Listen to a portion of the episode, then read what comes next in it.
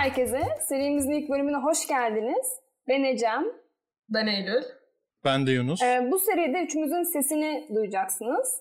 Ee, bu bölümde ne konuşacağız? Bu bölümde sosyal girişimciliğin e, nesini konuşacağız. Manifestoda anlattığımız gibi 5 e, N1K e, formatında gidecektik. Böyle teker teker inceleyecektik sosyal girişimciliği. Bu bölümde de ne sorusunu inceleyeceğiz. Ve ilk sorumuz sosyal girişimcilik nedir, ne değildir sorusu. Eylül, sence sosyal girişimcilik nedir? Ben sözlük tanımıyla başlamaktansa büyük resmi çizmeye çalışalım diyorum. Ee, ama güzel bir kaynaktan alıntıyla başlayacağım.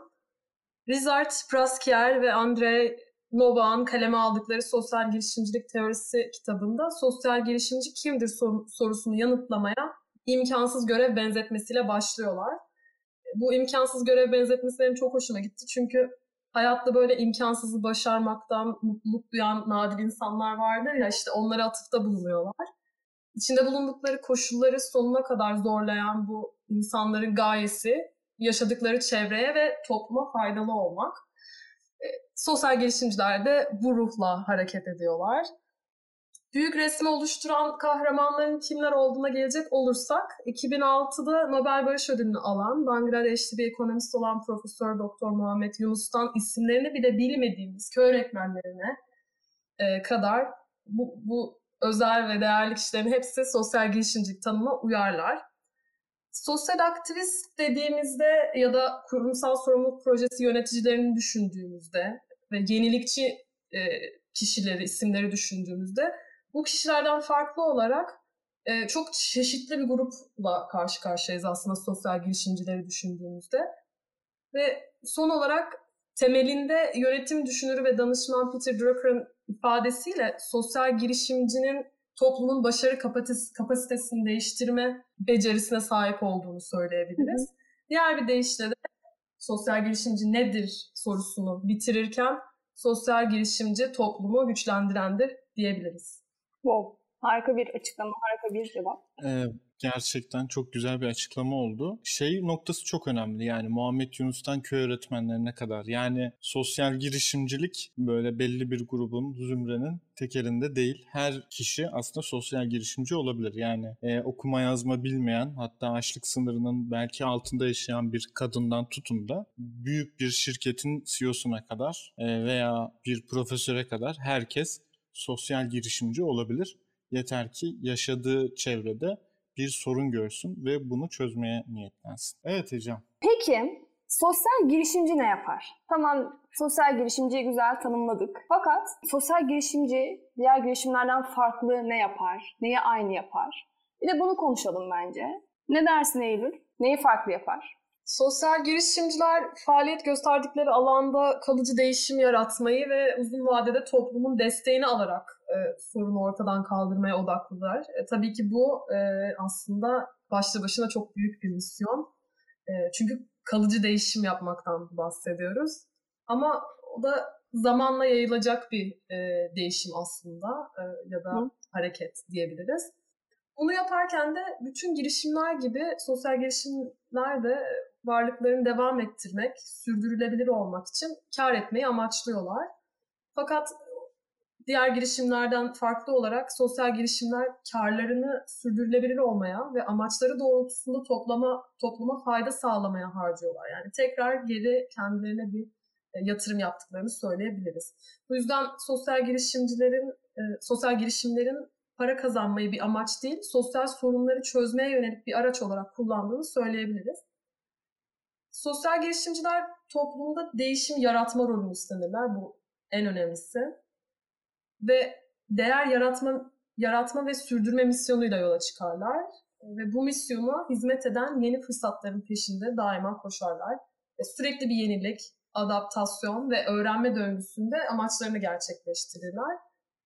Ve bence en güzel kısmı da bu. Ellerindeki kaynaklarla sınırlandırılmadan cesurca hareket edebiliyorlar ve bu aslında onları onları bizim gözümüzde bir ilham kaynağı haline getirebiliyor. Sen ne dersin Yunus? Evet, çok katılıyorum gerçekten. Yani en zorlu şartlarda aslında çıkan bir şey sosyal girişimcilik. E, tam da bu yüzden zaten çok etkileyici bir kavram ve e, enstrüman diyebiliriz. E, çıkış noktası zaten e, Muhammed Yunus'un mikro kredi projesiyle başlamıştı.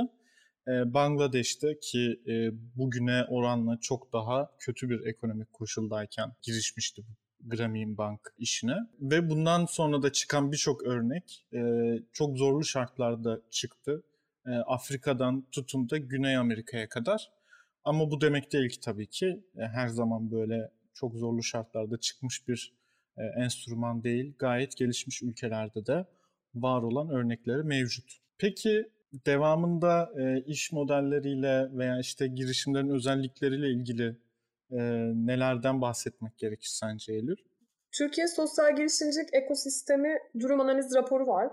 Bu raporda sosyal girişimcilerin problemlere çözüm geliştirerek etki ve değer yaratırken aynı zamanda iş modelleriyle ekonomik değer yarattıklarından bahsediliyor. Rapora göre sosyal girişimlerin üç temel özelliği var. Birincisi girişimin odağının sosyal veya çevresel bir probleme çözüm geliştiriyor olması.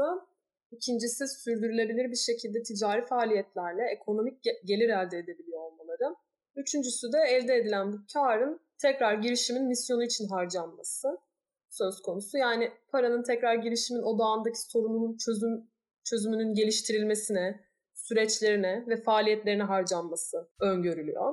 Yani sosyal girişimci olup da zengin olanı yok. Varsa da sanıyoruz o kişi sosyal girişimci değil veya bu ruhu taşımıyor. Yani Mercedes'ten inen ve ben sosyal girişimciyim diyen kişi, birey bir sosyal girişimci değil. Burada netiz değil mi? Bence değiliz. Yani burada şu noktaya değinmek gerekiyor. Sosyal girişimler e, kazandıkları parayı tekrar misyonu için harcıyor. Evet, burada kastedilen şey şu. E, bir temettü dağıtımı, dividend veya işte İngilizcesiyle e, dağıtılmıyor oluşu aslında kastediliyor. Ama burada elbette o sosyal girişimci işte başka bir e, işi sebebiyle veya e, kendi kişisel serveti nedeniyle zengin birisi olabilir baktığınız zaman. E, ama sosyal girişimi nedeniyle büyük bir servet biriktirmesi e, elbette zor. Eylül sen ne düşünüyorsun bu konuda? Evet yani düşündüğümüzde kişisel hayatını sosyal girişimci kimliğinden ayrı tutabilir ama sanırım Ecem'in de geldiği nokta benimle aynı. Ben sosyal girişimcileri biraz daha idealist, biraz daha e, mütevazi insanlar olarak hayal ediyorum sanırım. E, böyle belki de benim değerlerimle daha çok uyuşuyor bu anlamda. Evet Eylül, ben de seninle aynı ee, daha böyle halkın geniş kesimlerini temsil ettiğini falan düşünüyor olabiliriz. Evet, be, bence de sosyal girişimci deyince benim de aklıma direkt böyle Mercedes'te Mercedes'e binen ne bileyim veya işte çok zengin e, bir insan gelmiyor ama öyle örnekler var. Mesela Muhammed Yunus'un Fransa'daki sosyal girişiminin kurucu ortağı Carrefour'un genel müdürüydü. E, böyle baktığınız zaman e, gayet güzel bir örnek de çıkıyor ortaya aslında. Türkiye'de de e, buna benzer örnekler yavaş yavaş e, artıyor. Yani kurumsal hayatta ciddi bir e, başarı sağlamış veya kendi ticari işleriyle iyi bir gelir elde etmiş insanlar da sosyal girişimciliğe giriyor. Yani burada hani tek bir ekonomik sınıfa ait bir profil göremiyoruz aslında. Ama yoğunluklu olarak tabii ki biraz daha dezavantajlı kesimlerin ağırlıklı olduğunu söyleyebiliriz. Evet, sosyal girişimci neyi farklı yapar, e, iş modelleri nasıl farklıdır sorumuzu güzelce kapatmadan, paketlemeden önce bir rapora daha, bir araştırmaya daha, e, bir araştırmadan daha bahsetmek istiyorum. British Council Türkiye'de sosyal girişimcilik araştırması yapmış. Bu araştırmada sosyal girişimleri tanımlayan temel nitelikleri sormuşlar. Burada çıkan e, oranlar çok ilginç. Katılımcıların %88'i sosyal ve çevresel etki odaklı olmak demiş. %60'ı inovasyon odaklı olmak demiş ve %49'u karın belli bir yüzdesini amacı gerçekleştirme ayırmak yanıtlarını vermişler. Yani bu yanıtları bu şekilde görmek beni bir noktada sevindirdi. Yani bunu şey diyorum, o zaman katılımcıların aslında belli bir kısmı sosyal girişimin ne olduğunu farkında. Hani %80'i sosyal ve çevresel etki odaklı diyorsa, %60 inovasyon diyorsa ve karın belli bir yüzdesi amaca yönelik harcanıyor diyorsa bir farkındalığın olduğunu gösteriyor ve bu da bence sevindirici bir çıktı bu alanda.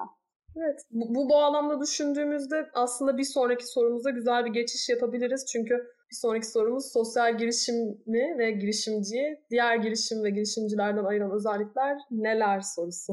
Evet, neler? Burada direkt sosyal girişimciler toplumda işte değişim yaratma, etki yaratma rolünü üstlenirken e, sosyal bir soruna çözüm e, getirmeye çalışıyorlar ve böyle toplumu refahını arttırmaya çalışıyorlar. Temelde bunu söyleyebiliriz. Ama her iki tür girişimcilik de vizyon oluşturma, inisiyatif olarak organizasyon ve pazarlama becerilerini kullanarak bir e, çalışma disiplininde ilerliyor. Aslında çok kesişen kısımları da var.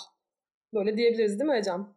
Yani bir noktada iş modeli bu da ve hani bir noktada bir ticari e, süreç var ve bu noktada da yine pazarlama ya genel organizasyon yapısına tabii ki ihtiyacı var bu süreçleri gerçekleştirebilmesi için.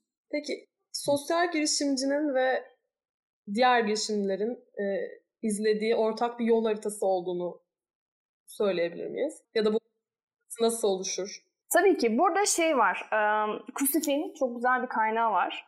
Etkinizi zirveye çıkarın diye. Orada şey anlatıyorlar direkt. İşte bir sosyal girişimci olmak istiyorsanız ne ihtiyacınız var, nasıl bir yol izlemelisiniz diye. Kesinlikle öneririm. Yani ders kitabı gibi oturup çalışılması gereken bir kaynak bence. Ee, burada mesela 10 tane soruya değiniyorlar. Bu soruların ilki çözmeye çalıştığınız sorun nedir? İlk önce bunu anlıyoruz. Ondan sonra bu soruna önerdiğiniz çözüm nedir? E, yaptıklarınız sayesinde kimlerin hayatında değişimler yaşanmaktadır? E, ne tür değişimler yaşanmaktadır? Gibi sorular üzerinden gidiyor.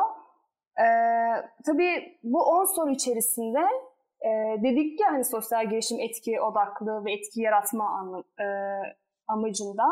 Bu noktada da e, bir beş tane sorumuz var ki bu da etki e, ölçme ve değerlendirme soruları. Bu noktada sosyal girişimcinin e, dikkat etmesi gereken iki nokta var diyebiliriz bence. Birincisi hem bu bahsettiğimiz işte iş modeli ve ticari e, faaliyetlerini yönlendirmek için bir iş planlaması yapması gerekiyor, stratejik planlama. Aynı zamanda da etkiyi ölçme ve değerlendirme çalışmaları yapması gerekiyor. Diyebiliriz bence. Ne diyorsunuz?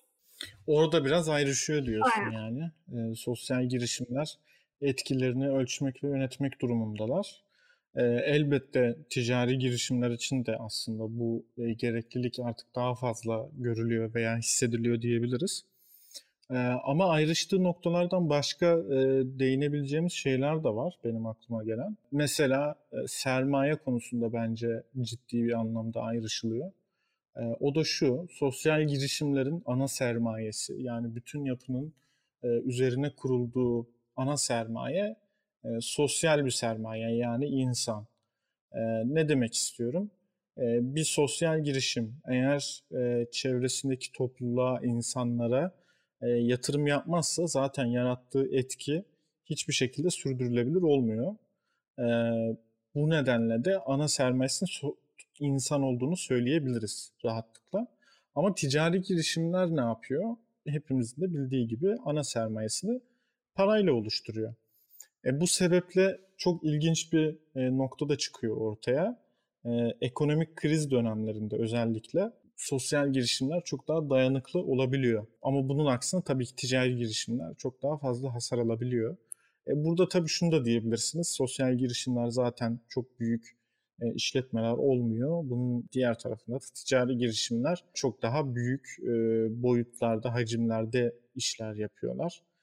E, o tartışmanın başka bir boyutu ama e, şunu söyleyebiliriz sonuçta sosyal girişimler e, ekonomik olarak e, aslında çok daha dayanıklı, çok daha güçlü yapılar ortaya koyuyorlar. Yunus aslında çok güzel bir noktaya değindin. Biraz daha böyle kurumsal firmalarda ki iş deneyimlerimde ve işletme doktoramın verdiği bilgilerle, bilgiler ışığında şunu söyleyebilirim ki e, işletmelerin insan sermayesine çok daha fazla odaklanmaları ve çok daha fazla yatırım yapmaları gerektiğini görüyorum. Yani bu bir şirketin vizyon, misyonundan öte aslında toplumun refahını tıpkı sosyal girişimler kadar arttırabilecek bir şey. Hani hep eğitim şart sloganları duyuyoruz ama firmalara, büyük işletmelere de burada çok büyük bir pay düşüyor bence. Ee, bu arada Covid dönemine de aslında yani bu pandemiden dolayı da bunun önemi, önemi daha fazla anlaşılıyordur diye düşünüyorum ben. Ee, tabii bununla ilgili böyle elimde bilimsel bir veri yok ama e, sonuçta e, insana yatırım yapmak, e, böyle dümdüz işte ne bileyim maaşını arttırmak e, kastedilmiyor burada. Pandemi gibi böyle psikolojik açıdan da zorlayıcı bir süreçte e, işletmelerin, kurumların e, kendi personellerine, insan kaynaklarına daha insani bir şekilde yaklaşmasını umuyoruz. E, bu arada e, sosyal girişimleri aslında ayıran bir diğer benim de e, çok uzun zamandır dikkatimi çeken özelliklerden bir tanesi şu. E, sosyal girişimler mesela ticari girişimler gibi kendilerine bir bağımlılık yaratmak istemezler veya ölümsüzlüğü amaçlamazlar. Yani mesela e, ticari girişimleri görüyoruz işte sürekli ekonomik olarak büyüme, genişleme e, ve varlıklarını e, ila nihai sürdürmeye e, yönelik e, opera ederler hep. Ki yani çok da doğaldır bu nitekim. Ama sosyal girişimlerin birçoğu şunu amaçlar. Ben bu sorunu çözeyim ve bana bir ihtiyaç kalmasın. Buradaki insanlar işte topluluk veya çevre, doğa neyse o sorun kendiliğinden ortadan kalksın, sürdürülebilir bir e, çözüm oluşsun ve benim artık burada bir misyonum kalmasın. Bunu amaçlar. Bu da bence bayağı ciddi bir fark. Bu noktada şunu sorabiliriz. E, sosyal girişimcinin bir sosyal girişimcilikte hani içsel motivasyon, istek çok önemli. Dedikleriniz doğrultusunda e, buna varabiliyoruz bu çıktıya. Peki bu noktada bir sosyal girişimcinin motivasyonu ne olmalı? Bence sosyal girişimcinin çıkış noktası fayda ve fayda sağlamak, bir farkındalık yaratmak diye e, bir motivasyondan söz edebiliriz. Ama bence bunun altında yatan en büyük şey o işte imkansız başarma yolunda giden tutkuları. Yani bu bu tutku zaten o motivasyonu e, sürdürülebilir kılan şey. Ve başarılı olmak için aslında karşılarına çıkacak en büyük engel ya da e, engel demeyelim ama onları belki demotive edebilecek e, faktör şüpheci kesim ve eleştirmenler. Onların karşısında kararlı olmalılar ve motivasyonu elden bırakmamalılar diye düşünüyorum. Yani sonuç olarak e, bir soruna çözüm getirmek, hani sistemi bir şekilde değiştirmeye çalışmak, bir etki yaratmaya çalışmak çok zor bir süreç. E, çok zorlu bir süreç.